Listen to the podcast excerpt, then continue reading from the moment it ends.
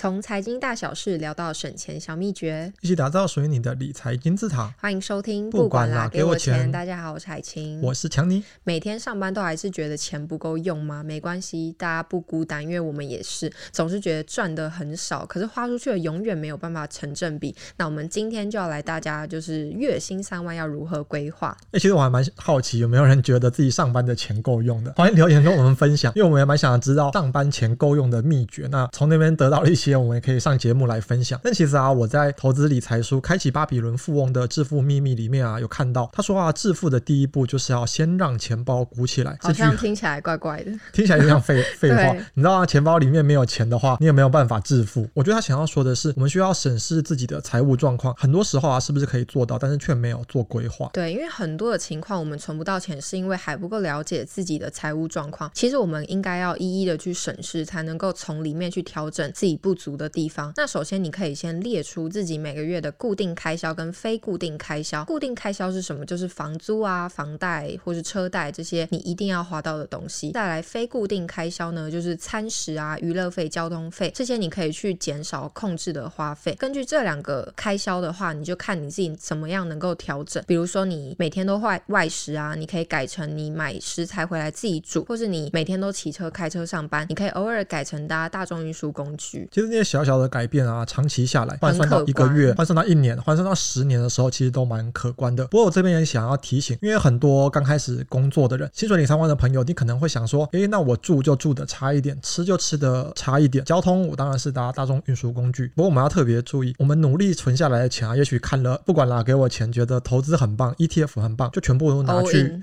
对啊，这个有一个问题，就是因为你可能才刚开始工作，你身上的存款都没有多少，这个时候你一定要先告诉自己，我需要存紧急预备金。紧急预备金啊，其实是蛮重要的，因为永远不知道意外什么时候会到来。这个意外啊，有可能是像今年的景气不太好，一些公司可能承受不了裁员，裁员，或者是公司直接倒闭，或者是可能蛮多年轻人都是骑车上班，骑车就出车祸撞到别人，诶，撞到别人还是要惨的那种，对，对，或者是被撞的好了，那我们可能需要在医院休养一段时间，不是每一间。公司都有办法可以让你安稳的休养，然后每个月可以照样领钱的，所以这时候啊，紧急预备金就非常重要。我记得我们在前面几集好像有聊过紧急预备金这件事情。那我有说啊，其实每个人根据自己的年纪不同，可以来做调整。那这没有一定的答案，因为大家对生活水准的要求不一样。不过我们可以记得一个数字，就是六到十二个月。假设我一个月大概会花一万五千块，那我就要存六到十二个月的一万五千块钱。那如果你已经有老婆有小孩了，你每个月绝对不会只花一万五千块，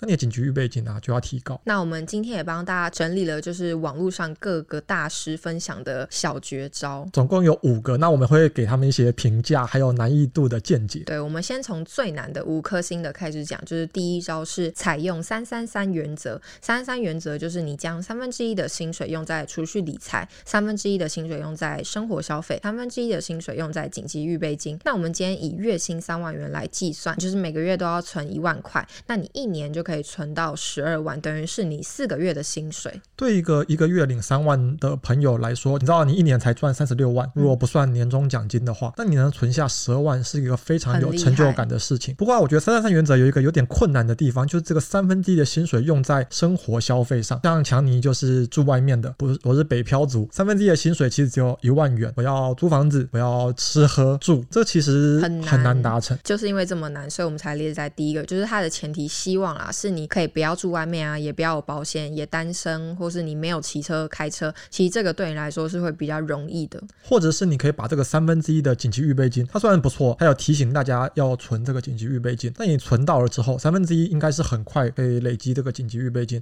存到了之后啊，你就可以把这三分之一分到储蓄理财，分到生活消费，然后分一些去保险上。那再来第二个要分享的是六三一原则。今天的分享都是各种叉叉叉原则，都是数字组成的。没有，后面有一个应不是六三一原则啊，其实就是六十趴的薪水是用在生活消费上，三十趴的薪水用在储蓄理财，十趴的薪水用在保险。那一样是用三万的月薪来计算，所以我们每个月会把三十趴，就是九千块钱存下来，一年十二个月，我们可以存到十万八千元，等于是三点六个月。那这个前提就是给你可能需要花比较多一点点钱的人是还蛮适合的，没有刚刚这么辛苦。六十趴的薪水啊，等于一个月有一万八千块可以用在租房子跟吃饭上，那应该算是蛮充裕的。那再来第四。三个的话是采用五三二原则或者是五一二二原则。那五三二原则呢，就是将五十趴的薪水用在生活消费，三十趴的薪水用在乐活消费，二十趴的薪水用在储蓄理财。那五一二二原则呢，则是将五十趴的薪水用在生活消费，十趴呢用在年度支出，二十趴用在乐活消费，在二十趴的薪水用在储蓄理财。那我们以三万元来计算的话，这两种方式都是你每个月都要存下六千元，一年下来呢就可以存到七万两千元。这招是第三招，也是难度在中间的，我觉得是最适合所有听众朋友，尤其是真的正在领三万的朋友来尝试。它的五一二啊，刚好我觉得分配的还不错，尤其是这五十趴的薪水啊，用在生活消费上就是一万五千块，这蛮合理的，因为五十趴的薪水啊，用在生活消费上其实还蛮合理的，就是一半嘛，不会住得太辛苦，也不会吃得太辛苦，不会太奢华。另外啊，你也可以把六千块钱存下来，一年就存了七万二，算是给自己一个小小的犒赏。另外，其他的它的门别类上，例如像这个年度支出，我们可以有这个十趴，慢慢累积，我们也许就可以换一支 iPhone，然后甚至出国去玩。对啊，而且一万五除三十天，你就是一天有五百块。如果你不用租房子的话，其实是很够用。哇，这个还真的很羡慕台北人呢。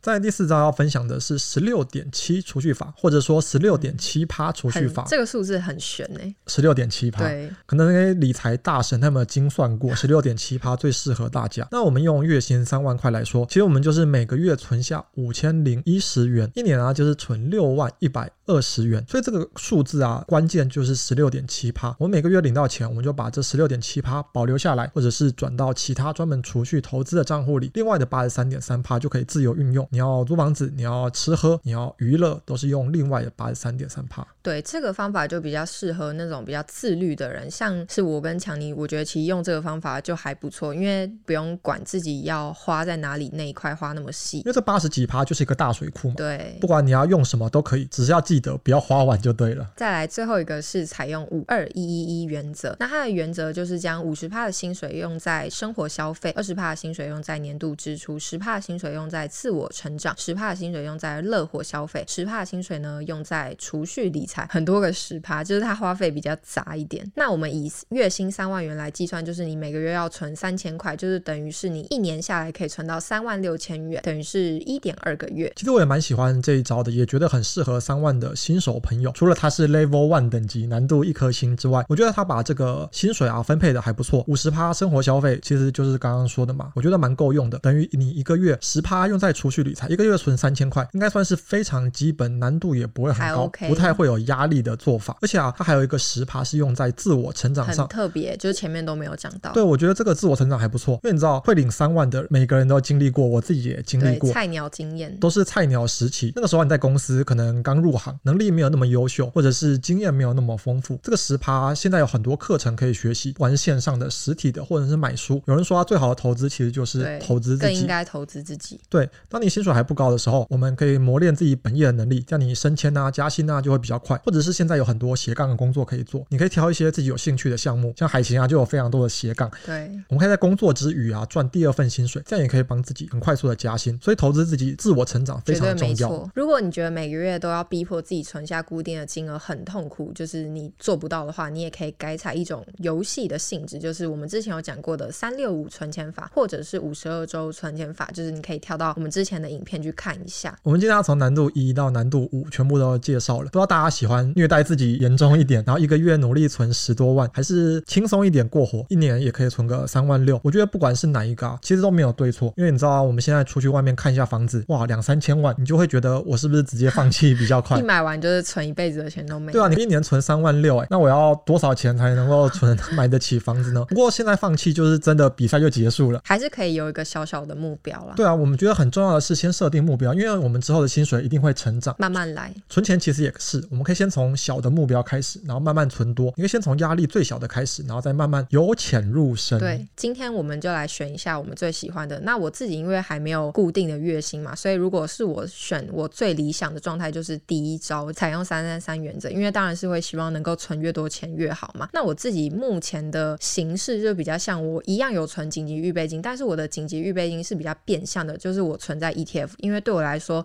这个钱是如果我真的非常紧急的时候，我就可以领出来的钱。但是额外我还有在投资，所以其实我是没有比较偏向，反正就是找到自己适合的方式。那不知道强尼是怎么样？我觉得海晴啊，把紧急预备金存在 ETF，当然是他的一个选择。择，因为他毕竟住在家里，压力没那么大，然后爸爸妈妈也可能可以给他一些生活上的资源。如果我真的不够，我就哭着求我爸妈借我。但如果你是北漂族啊，像我这种在外面租房子，比较孤立无援吗？对啊，就是每个月都有房租要吃掉薪水的一部分，那你紧急预备金啊，真的就需要存在更安全一点的地方，因为毕竟股票啊或者 ETF，像二零二二年有时候还是很难拿出来。遇到股市比较不好的时候啊，你真的失业了，那你就要认赔杀出，你心里还是会有点痛。那当然，我们还有另外一个方法，我们不希望让紧急预备金就是空在那边，那又不想要承担太大的风险。其实之前我们有介绍一招叫做高利活存，欢迎大家可以去收听，去看，就是我们钱放在银行，然后拿到比较高的利息，那也不用担心会赔本。那我自己比较偏好哪一个？我回想了一下，那我自己比较像的应该是十六点七储蓄法，就是第四招。只是我自己对自己比较严格一点，因为你比较自律，所以很适合这个方法。大概逼自己存钱是三十趴到四十趴这样子的水准，厉害。虽然以前呢、啊、没有接触过各种聪明的存钱分配的方法，不过我之前啊我有在节目上分享过，因为我的家庭教育给我的一个方针就是努力存钱，努力存钱，努力存钱，不要花钱，不要花钱，对，不要花钱，不要投资这些的，所以我就专注在我擅长的事情，存钱上面，从紧急预备金开始，再慢慢到定存，呃，高利活存，直到后来真的很有余裕的时候才开始投资。虽然现在的后悔有点慢了，不过当时啊，至少我有存下三十到四十趴的薪水，大概是九千到一万二之间，而且啊，我前几集。有分享过，我一开始就是为了要尽可能的压低生活的花费，所以我住在一个月六千五百块的雅房，诶屋，可以说是鬼屋，楼下是那个黄昏市场，有蟑螂老鼠的那种，而且雅房啊就是要跟别人共用卫浴，但因为六千五百块很便宜，我 OK，再加上水电可能接近七千不到，那个时候有规定自己吃饭一天是一百五十块，现在这个时代一百五十块太难了，吃一餐麦当劳就不够，了。所以那个时候啊，住加上吃，一个月大概就是一万一到一万一千五百块之间。对，这样加差不多接近四成。另外还有六十八，当然就是用在生活用品啊，偶尔吃些大餐。我自己就是尽可能逼迫自己存多一点钱下来，给自己更高的目标。达成目标之后就设下一个目标，而且多存一点啊，还有一个好处就是有一天真的需要换手机啊、换电脑的时候就不用怕。我甚至隔个几年也还是可以跟朋友出国一趟，但也完全不会影响我的存钱计划。我觉得很棒。那当然，时至今日，随着薪水慢慢的成长，我这三十趴到四十趴的门槛也慢慢往上调，我现在会存下四十趴到五十趴的薪水。那也希望大家都能够利用这些存钱技巧，早日不用上班。那今天教大家那么多招，希望大家都可以找到适合自己的方式，然后早日达到财富自由。那如果你喜欢哪一种的话，都欢迎在底下留言告诉我们哦。如果喜欢我们的节目，不要忘记留言、按赞、分享。我们下次见，拜拜，拜拜。